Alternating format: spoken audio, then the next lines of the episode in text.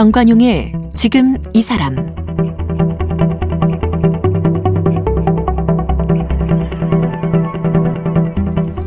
여러분 안녕하십니까? 정관용입니다. 한번 선택한 전공 또 직업이 맞는 것 같아서 어, 오랫동안 주어진 삶을 살다가 우연히 새로운 분야를 경험하게 되면서 인생 진로를 확 바꾸는 그런 분들 종종 있죠.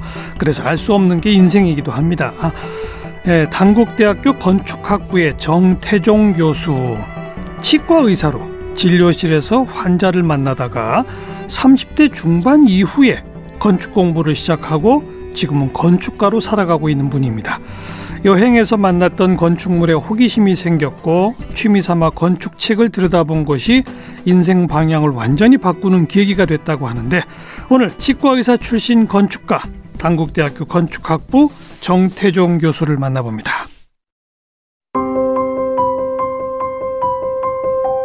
정태종 교수는 서울대학교 치과대학을 졸업했습니다.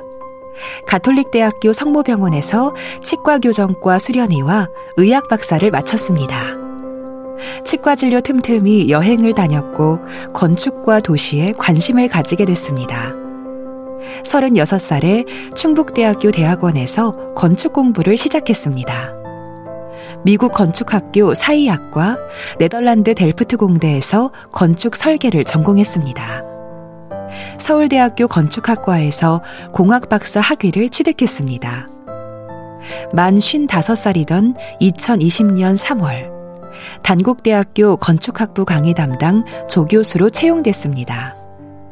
얼마 전 세계 건축기행 에세이, 도시의 깊이를 출간했습니다. 정태종 교수님, 어서 오십시오. 안녕하세요. 네. 반갑습니다. 혹시 아는 건축가 중에 치과의사 출신이 또 있나요? 어, 거꾸로 건축하다가 치과의사 아는 분들은 좀 알고 있습니다. 병원까지 개업해서 한참 손님 저 진료하다가 뒤늦게 공부하고 이런 사람은 별로 없잖아요. 네, 맞습니다. 예. 그죠? 네. 어떻게 이렇게 되셨어요? 아, 너무 이게 저 분야가 달라서. 네. 건물을 짓는 것과 사람이 일을 고치는 것 너무 다르잖아요. 네, 그 하지만 뭐 전공이란 것 자체가 의학이나 치과, 뭐 치의학이나 안 그러면 건축은 약간 응용 학문이라서 음, 음. 그리고 약간 역사적으로 보면 약간 전문가나 뭐 전문 집단 이런 걸로 보면 네. 사실은 그 어, 형성되는거나 이런 건 좀 유사하고. 구체적으로 그 필드에서 어떤 걸 공부하고 어떤 분야를 하느냐의 차이라서 예. 그런 거는 어차피 그 필드마다의 그 전문 분야인 네, 거라서 네. 그거는 뭐. 근데 치과 의사를 그냥 하신 게 아니라 심지어 치의학 박사까지 하셨네. 아, 네. 그. 이제 그 대학교 들어가서 예. 이제 뭐 예과 본과에서 육 년 하고 그다음에 이제 뭐 수련이 하고 뭐 군대 갔다 오고 네. 뭐 공중보건이 갔다 오고 이렇게 하면서 어차피 그 치과대학을 선택하는 순간에 주어진 그 시간들이 음. 거의 한 십 년 이상 그렇게 되고 그 마지막이 이제 그 석사 수련이 하면서 석사나 박사 과정까지 네, 하는 네. 경우가 우리나라에서 많이 있어서 예. 저는 이제 그 순서를 밟아서 음. 한 거고 어, 그 사이에 이제 개원하게 됐고 개원하면서 대학병원에 계셨던 건 아니고 아 그러니까 예예 예. 그러니까 좀 저는 이제 대학병원보다는 좀 종합병원 음. 그리고 박사 논문 쓰기 위해서 그때도 제가 조금 미국에 좀 있다가 어. 예, 돌아와서 박사 논문 쓰고 한국에서 개원했는데 제가 이제 고등학교를 청주에서 나오고 부모님이 청주에 계셔서 예. 예, 청주에서 개원했으면 하시는 뜻이 있어서 예, 예. 예, 청주에서 개원하면서 이제 박사를 마무리했죠. 음. 그럼 치과 의사로서의 활동 경력은 몇 년이라고 봐야 됩니까? 어. 정확하게 따지면 공식적으로는 한 개원한 거는 한 육 년 정도 되고요. 육 년. 네네. 그렇게 하고 미국에 가서 건축 공부할 때는 이제 손을 놨다가 음. 사실 한국에 돌아와서 건축을 공부하면서 어, 그전에 몰랐던 치과만의 좋은 장점들이 또 눈에 보여서 어. 어, 좀 병행하는 시기도 있었습니다. 있었어요? 네. 네. 근데 서른여섯 살에 충북대학교 대학원에서 건축 공부를 시작했다. 앞에 이제 그런 소개가 있는데 네. 갑자기 서른여섯 살에 시작하게 된 겁니까? 아니면 무슨 전사가 있습니까? 어, 그때가 제가 딱 어, 박사를 딱 받은 시기였어요. 치의학 박사. 예, 어. 예. 그래서 사실 엄밀하게 따지면 이제 의학 박사인 건데 음. 이제 그 제가 가톨릭 성모병원에서 수련 일을 하면서 그 학교에서 이제 박사 과정을 했기 때문에 거기에 이제 치과 대학이 없어서 아. 공식적으로는 이제 뭐 의학 박사지만 예, 예. 이제 치과학에 관련된 걸 그렇죠. 하는 거고요. 어, 그거를 마치고 나서 이제 아, 저한테 주어져 있는 일들이 얼추 다 정리가 되고 음. 이제는 병원에서 진료하는 것만 그렇죠. 할 수 있으니까 어. 이제 그때에 제가 뭔가를 새롭게 하고 싶은 이런 어. 것들을 정할 수 있게 됐고. 원래 공부하는 걸 좋아하세요? 아니, 공부라기보다는 그 전에 좀 여행 다니고 음. 사실은 이제 또 치과 의사가 좁은 공간에서 갇혀 있는 경우가 많고 또 일상이 계속 반복이 많이 그렇죠, 되기 때문에 그렇죠. 그런 거를 조금 탈피하기 위해서 약간 여행이라든가 음. 이런 것들을 많이 하게 되는데 그러면서 조금 더 건축에 대한 관련 또 관심 이런 것들을 예, 많이 어. 생기게 됐고 예. 그거를 조금 더 뭐 구체적으로 아니면 음. 좀 명확하게 한번 들여보자 어. 이렇게 한 것이 이제 연결이 돼서 네. 예, 공부까지 간 것 같습니다. 심지어는 국내 대학원뿐이 아니라 이제 미국 학교, 네덜란드 학교까지 가서 유학을 하셨네요. 건축 관련.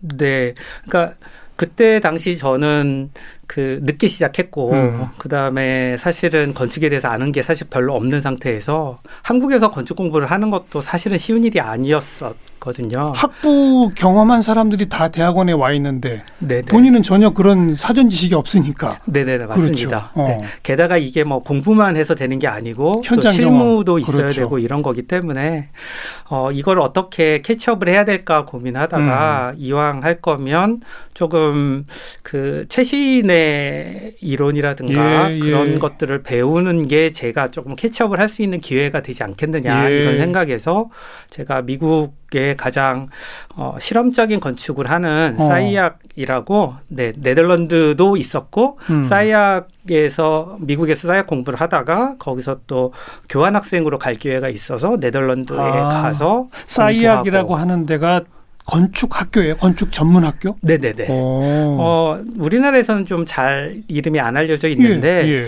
어, 우리나라에서 보통 영국의 에이에이 스쿨 하면 좀 많이 아는 분들이 계시거든요. 음. 건축 전문 학교인데 그런 것처럼 어, 미국 그 엘에이에 있는 건축만 네. 하는 전문 학교가 있습니다. 아, 그래서 결국은 그 싸이학을 거쳐 교환학생으로 네덜란드까지. 네.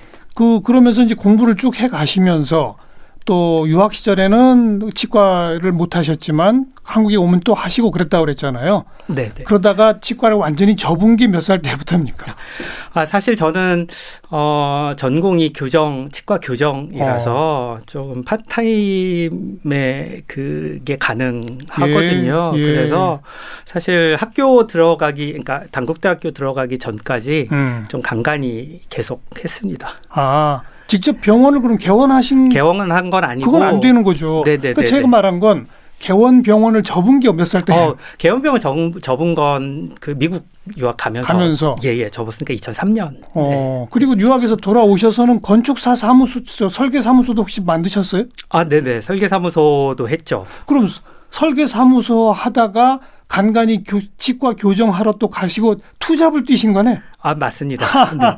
사실 저는 그, 어, 건축사가 네덜란드 건축사라서 한국에서 제가 제 이름으로 건축사 사무실을 할 수는 없어서. 그래요? 병행, 아니, 그러니까 그. 남의 이제 사무실에? 파트너로, 음, 예, 같이 음. 하게 돼서 한국 건축사인 사람들과 병행해서 네. 하면서 일을 좀 나눠서 해서 저는 디자인 쪽에 주력을 했고 어. 그렇게 하고 이제 나머지 시간은 이제 치과 교정의 이제 일부를 조금씩 예. 하면서 예. 그 두 개의 밸런스를 조금 맞추려고 했었었습니다. 네. 하지만 어떤 파트너가 된 이 건축사와 함께 본격적인 건물 설계 작업을 하고 동시에 치과 교정도 하신 세월이 한 십몇 년은 되는 겁니까, 그럼? 십 년 정도, 예, 십 년 정도 됐습니다. 어, 네. 혹시 그 십 년 사이에 본인이 직접 설계에 가담해서 어, 좀 유명한 건물들이 있나요?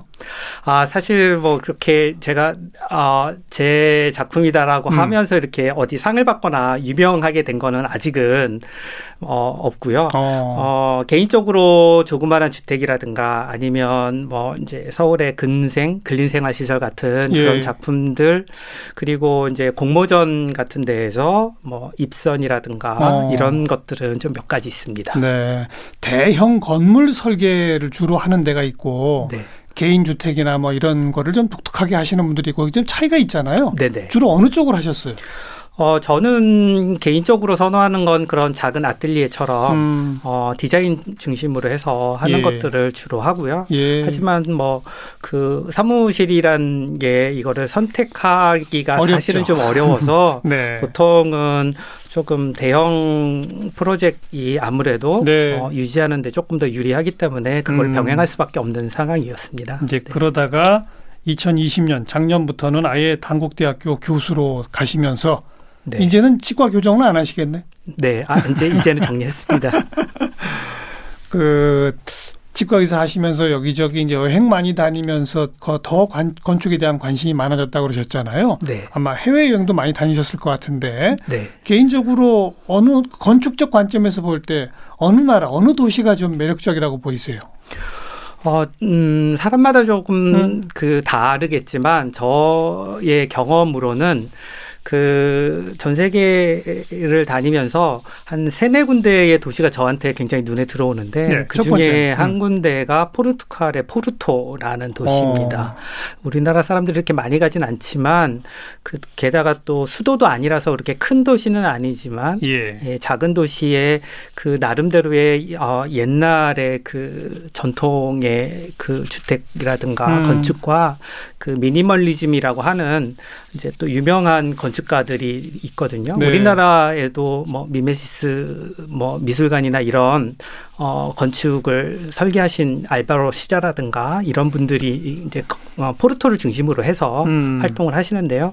그런 오래된 전통과 현대 건축이 잘 어우러지는 어. 작은 도시이지만 전통과 현대인데 현대 중에서도 미니멀리즘으로 특화된 예, 예. 아, 그런 네. 도시로군요. 네, 네. 또, 또 그다음에 그다음에 인상 되게 깊었던 것 중에 하나는 어, 베니스입니다. 베네치아. 예, 네, 그러니까 예. 기본적으로 자연 환경이 완전히 다르고 바다의 도시잖아요. 예, 예. 음. 그래서 많이 우리나라 분들한테도 많이 알려져 있는데 그 골목골목을 다니면서 그 느껴지는 그 그러니까 건축과 자연의 만남 그렇죠. 그런 곳이 거기처럼 색다른 곳이 별로 없는 것 같아서 네. 상당히 좋습니다. 네, 어, 본인만의 어떤 건축물을 지을 때 고려해야 하는 가장 중요한 요소랄까?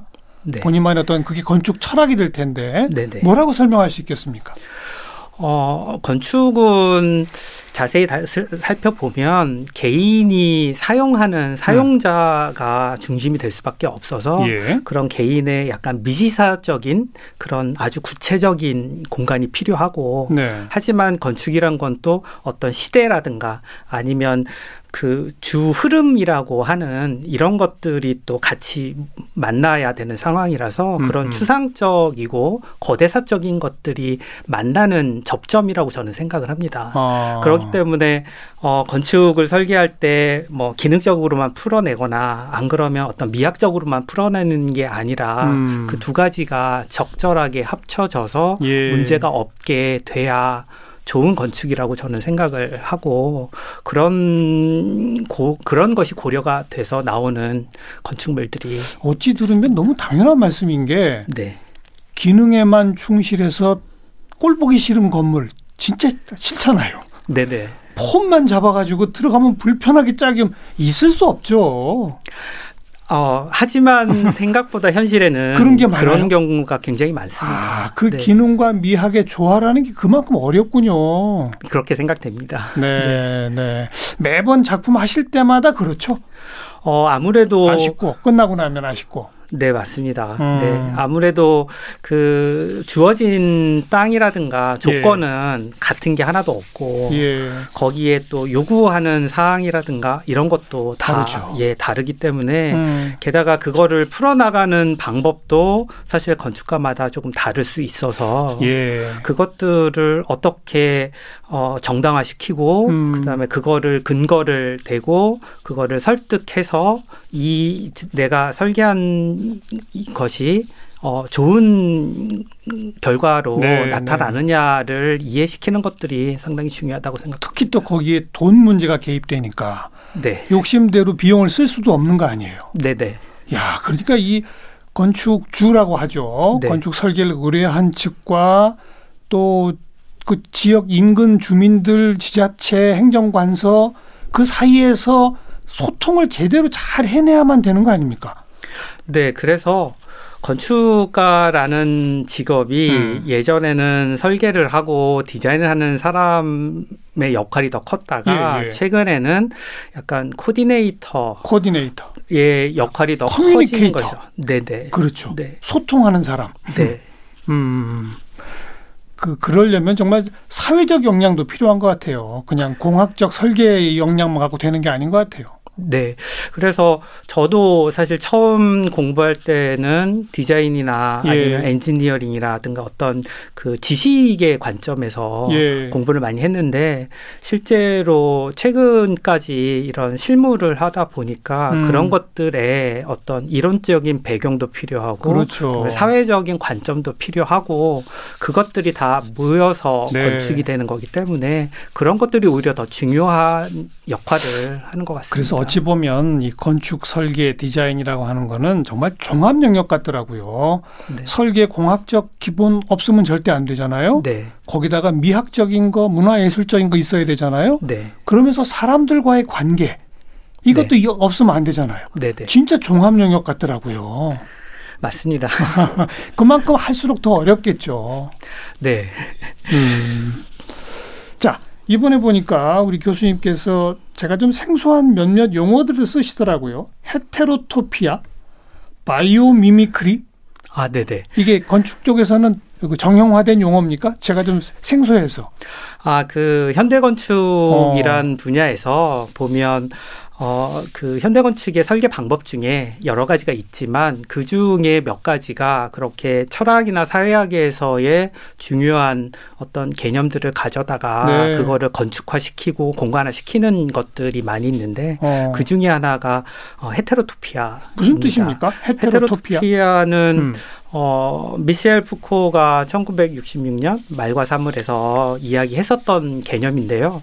어, 공간적 관점에서 봤을 때 음. 어, 우리 사회에 여러 가지 다양한 프로그램들이 있는데 예. 뭐 주택도 있고 그다음에 뭐 여러 가지 문화시설도 있고 그런데 일상을 일상에서 벗어난 음. 아주 독특한 분위기나 아니면 독특한 프로그램으로서 운영이 되는 어. 이런 시설들을 헤테로토피아라고 이야기를 대표적인 예가 어떤 합니다. 겁니까? 어, 어, 예를 들면 뭐 문화시설, 뭐 문화시설. 미술관이라든가 미술관. 뭐 음악 음. 이런 것들도 헤테로토피아가 네. 될 거고 그다음에 제가 예를 든 것 중에 하나는 묘지 같은 거. 아. 네. 그러니까 뭐 경주 같은 경우는 도시 한복판이 아예 그 신라 고분으로 되어 있습니다. 그렇죠. 그렇죠. 그런 것들이 일상과 가까이 있지만 음. 사실은 굉장히 격리될 수 있는 이런 건데 네. 그것들이 일상에서 같이 어우러지고 있는데 그래서 결국은 어, 주변에 현실적으로 있지만 실제로 보면 굉장히 독특하고 음.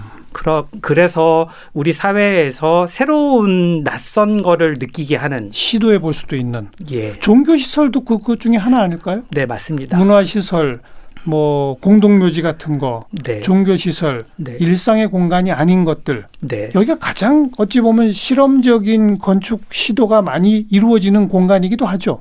네. 게다가 공공의 네. 예, 공간이기 때문에 그렇죠. 조금 더 어, 설계 디자인으로 본다면 조금 더 그 여러 명의 사람들이 어떻게 그 공간을 이용할 거냐라는 예. 새로운 관점에서 예. 게다가 새로운 어떤 그 설계 기법을 통해서 어, 지속적으로 낯선 내지는 그 헤테로토피아 기존의 그런 개념에 어, 일치하는 공간들을 만들어낼 수 있는 음. 이런 작업들이 가능한 부분입니다. 우리나라를 대표하는 네. 이런 뭐 종교, 문화, 뭐 이런 그 뭐 묘지 뭐 등등을 다 헤테로토피아적인 건축 공간 중에 네. 한국을 대표하는 곳 꼽는다면 뭘 꼽으시겠어요? 어, 한국을 대표한다면 저는 어, 제 책에서도 좀 언급했지만 종묘. 종묘. 예, 서울에서는 종묘가 예. 상당히 좋은 예가 될 것 같습니다. 예, 그 종묘는 전 세계적으로도 건축가들이 아주 칭송을 많이 하더라고요. 네네.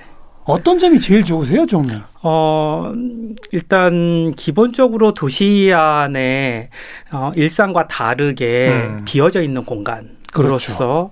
어, 볼 수 있고요. 예. 그 다음에 간결하면서도 명쾌한 그 기능적인 아니면 그 원래의 목적에 맞춰서 음. 만들어진 어떤 건물의 형태라든가. 기다란 직사각형 그냥 하나잖아요. 네네. 예. 네. 그래서 그런 것들이 어떻게 보면 어떤 장식이라든가 많은 걸 하지 않아도 음. 많은 걸 담을 수 있는 공간으로서 표현이 되는 거기 때문에 네. 굉장히 중요하고 좋은 공간으로 이, 이야기하고 있습니다. 도심 한복판에 있는데 저도 가끔 그 종묘에 이렇게 들어가서 가만히 서서 보면요. 네. 저절로 그냥 마음이 차분해지더라고요. 네네. 공간 자체를 완전히 비워놓고 네. 직사각형의 나지막한 건물 하나만 탁 세워놓고 네. 그야말로 간결하잖아요. 네네. 게다가 그 건물의 의미가 조상의 그 위패를 모시는 거 아닙니까? 네. 그런 어떤 의미까지 참 아, 한국을 대표하는 공간이다 할 만하네요. 네. 음.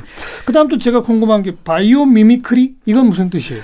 네. 바이오미미크리는 어, 현대건축에서 가장 최신의 개념 중에 하나인데요. 어. 어, 생물학적인 그런 개념. 그러니까 예를 들면 어떤 형태라든가 아니면 기능이 예. 어, 건축에서도 이루어지는데 그것들이 공간이나 아니면 단순한 정적인 이런 어, 형태적 으로 보여지는 게 아니라 예. 사람이라든가 아니면 동식물처럼 음. 어떤 순환되고 생리적으로 움직이고 하는 그런 자연의 사, 그러니까 건물도 살아 숨쉰다? 네네 맞습니다. 그런 거예요? 네. 그런 자연의 그런 것들을 가져다가 음. 건축이나 공간에 접목시켜서 또 예를 들어 설명해 주세요. 지금 머릿속이 잘 안 떠오르니까. 아, 그 예를 들면 바이오미미크리는 어, 뭐, 대만에 제가 이제 그 몇 가지 예를 많이 드는 예. 것 중에 하나가 뭐, 어, 타이중 오페라 하우스 같은 곳은 음. 공간이 어, 바닥판이 있고 기둥이 있고 그러고 그 사이에 공간을 쓰는 게 아니라 예. 거기 가면 기둥이 없어요. 기둥이 없어요? 기둥이 없고 마치 바게트 빵의 속을 보면 어. 이렇게 그 속 안에 있는 그 빵의 결들이 공간을 만들어내서 비어져 있고 어떤 건 채워져 있고 무슨 세포셀처럼 이렇게 돼 있죠. 네, 맞습니다. 바게트 빵은. 예. 예, 예. 그런 식의 공간들을 만들어내거든요. 건축에서도 거, 그런 어. 공간을 만들어내면서. 거기가 미술관이라고요? 아, 거기는 이제 오페라 하우스입니다. 오페라 하우스면 텅 빈 큰 공간이 하나 필요하지 않아요? 어, 거기에는 여러 개, 그러니까 큰 공간도 있고 작은 콘서트홀도 있고 그래서 예. 몇 개가 있는데 예. 그것들이 한가운데에서 각자 있으면서 그 사이 공간들을 사람들이 지나다니는 동선이라든가. 근데 기둥 없이 그게 가능해요? 네, 가능합니다. 오페라 홀이 가능하다고요? 네네. 예. 그 공법적으로 어떻게 그걸 지탱을 해요? 그래서 그거가 가장 이제 현대의 최신의 건축이 되는 아. 거죠. 구조와 함께. 그래서 어. 예전에는 구조는 디자인이 끝나고 나면 예. 건축 구조가 그걸 어떻게 구현할 거냐라는 예. 걸로 풀어줬다면 지금 현대 건축은 구조와 사회적인 관점과 설계가 동시에 음. 같이 처음부터 시작을 해서 그 공간을 구현해낼 수 있는 것들. 그, 그런 그 바이오미미크리 한마디로 살아 숨쉬는 건물이라는 그런 식의 공간을 만들면 뭐가 좋습니까? 그 어. 안에 이용하는 사람들한테 어떤 걸 주는 거예요? 어, 그런 공간 같은 경우는 사람들이 들어가면서 음. 어, 기존에 생각하지 못했었던 공간을 느끼게 하는 거죠. 어. 쉽게 이야기하면 공간을 경험하고 그 공간을 체험하면서 예. 새로운 공간이 이렇다라는 거를 사람들이 아는 순간 어. 기존에 일상적으로 느꼈던 공간이 아닌 네. 새로운 공간을 알게 되고. 말씀하신 대만의 그 오페라 건물에 딱 들어가시면 어떤 느낌이 와요? 어, 거기는 딱 들어가면 아, 겉에서 보면 음. 약간 케이크 잘라놓은 것 같은 느낌. 케이크 잘라놓은. 단면이 이렇게 음. 보이는데 그 단면도 이 공간의 소간의 형태가 일부 나타난 것처럼 보여서 예. 빵을 잘라놓은 것 같은 그런 예. 느낌입니다. 그래서 그런 경우는 어, 기존에 우리 그 도시에서 볼 수 있는 예. 그런 건물하고 완전히 다르게 어. 되죠. 어. 그리고 내부에 들어가면 어, 크고 작은 공간들이 음. 다양하게 나타나서 어. 어, 예측할 수 없는 공간들이 예측 지속적으로 예, 어떤 공간이 아, 이 다음에 내가 가야 하는 공간은 어떤 크기다 이런 것들을 알 수 없는 거죠. 아. 그런데 일반적인 건물은 알겠습니다. 알겠습니다. 네. 예술의 전당 오페라 하우스를 떠올리면은 바깥에서 보면 큰 유리벽에 이제 로비 안에 들어가면 틀림없이 저기 이제 그 게이트 문 열고 들어가면 객석이 쫙 있고 뭐 이렇겠지라고 천편일적으로 머리에 떠오르는데 네. 대만의 그 오페라 하우스는 아니군요. 그렇, 예, 그렇지 않습니다. 어, 너무 가보고 싶어요. 아, 네. 우리나라엔 그런 건물 없어요? 아, 우리나라에서는 아직은 그런 시도가 아. 좀 약한 게 이게 뭐 비용과 그래요. 여러 가지 음. 이 합의가 돼야 되는 그렇죠. 상황이라서. 정태종 교수가 좀 하나 만들어 보시면 어떨까요? 아, 저도 그렇게 하고 싶습니다. 대신 그런 기회가 예. 왔을 때 어떤 뭐 커다란 음. 아니면 뭐 어떤 랜드마크적인 이런 게 아니라 작지만 그런 걸 느낄 수 있게 하는. 그런 철학을 반영한. 네네네. 예. 그런 것들. 개인주택에도 적용할 수 있나요? 그럼요. 오. 개인주택의 다양한 개인주택 중에 뭐 예를 들면 뭐 유엔 스튜디오의 메비우스 하우스라는 주택이 있습니다. 음. 그거는 어, 내부의 공간이 메비우스 띠처럼 아. 지속적으로 바뀌면서 예. 그 거기에 사는 이제 부부 두 명이 사는데 예. 그 부부의 이십사 시간의 그 주택에서의 생활을 음. 다 다르게 할 수 있게 만들어 놓는 네. 이런 겁니다. 네. 앞으로 계획, 목표가 있으시다면? 아, 저는 어, 학교에 간 이유가 이제 그 뭐 아이작 뉴턴의 이야기를 빌면 내가 어, 멀리 볼 수 있었던 것은 음. 그러니까 본인이 잘하는 것보다도 어떤 거인의 어깨 위에 있었기 때문이다라는 그런 명언처럼 네. 제가 건축을 늦게 시작해서 사실은 실수도 많이 하고 선택을 할 때도 최선을 했다고 하지만 그때마다 아쉬운 것도 있었고 음. 그렇게 해서 지금까지 건축을 만들어 나왔는데 그것들을 제가 조금 더 그 학생들한테 예. 좀 가르쳐 주고 그럼 그 친구들은 저보다 조금 더 빠르게 배우고 더 좋은 건축을 그렇죠. 할 수 있는 음. 그런 기회를 좀 만들고 싶어서 학교를 갔기 때문에 그런 것들을 좀 하고 더 연구하고 예. 지식 전파하고 네네. 그리고 아까 약속하신 그런 멋진 건물도 좀 지어주시고 네네. 네, 그러겠습니다. 치과의사 출신 건축가 정태종 교수를 함께 만났습니다. 고맙습니다. 방, 네, 감사합니다.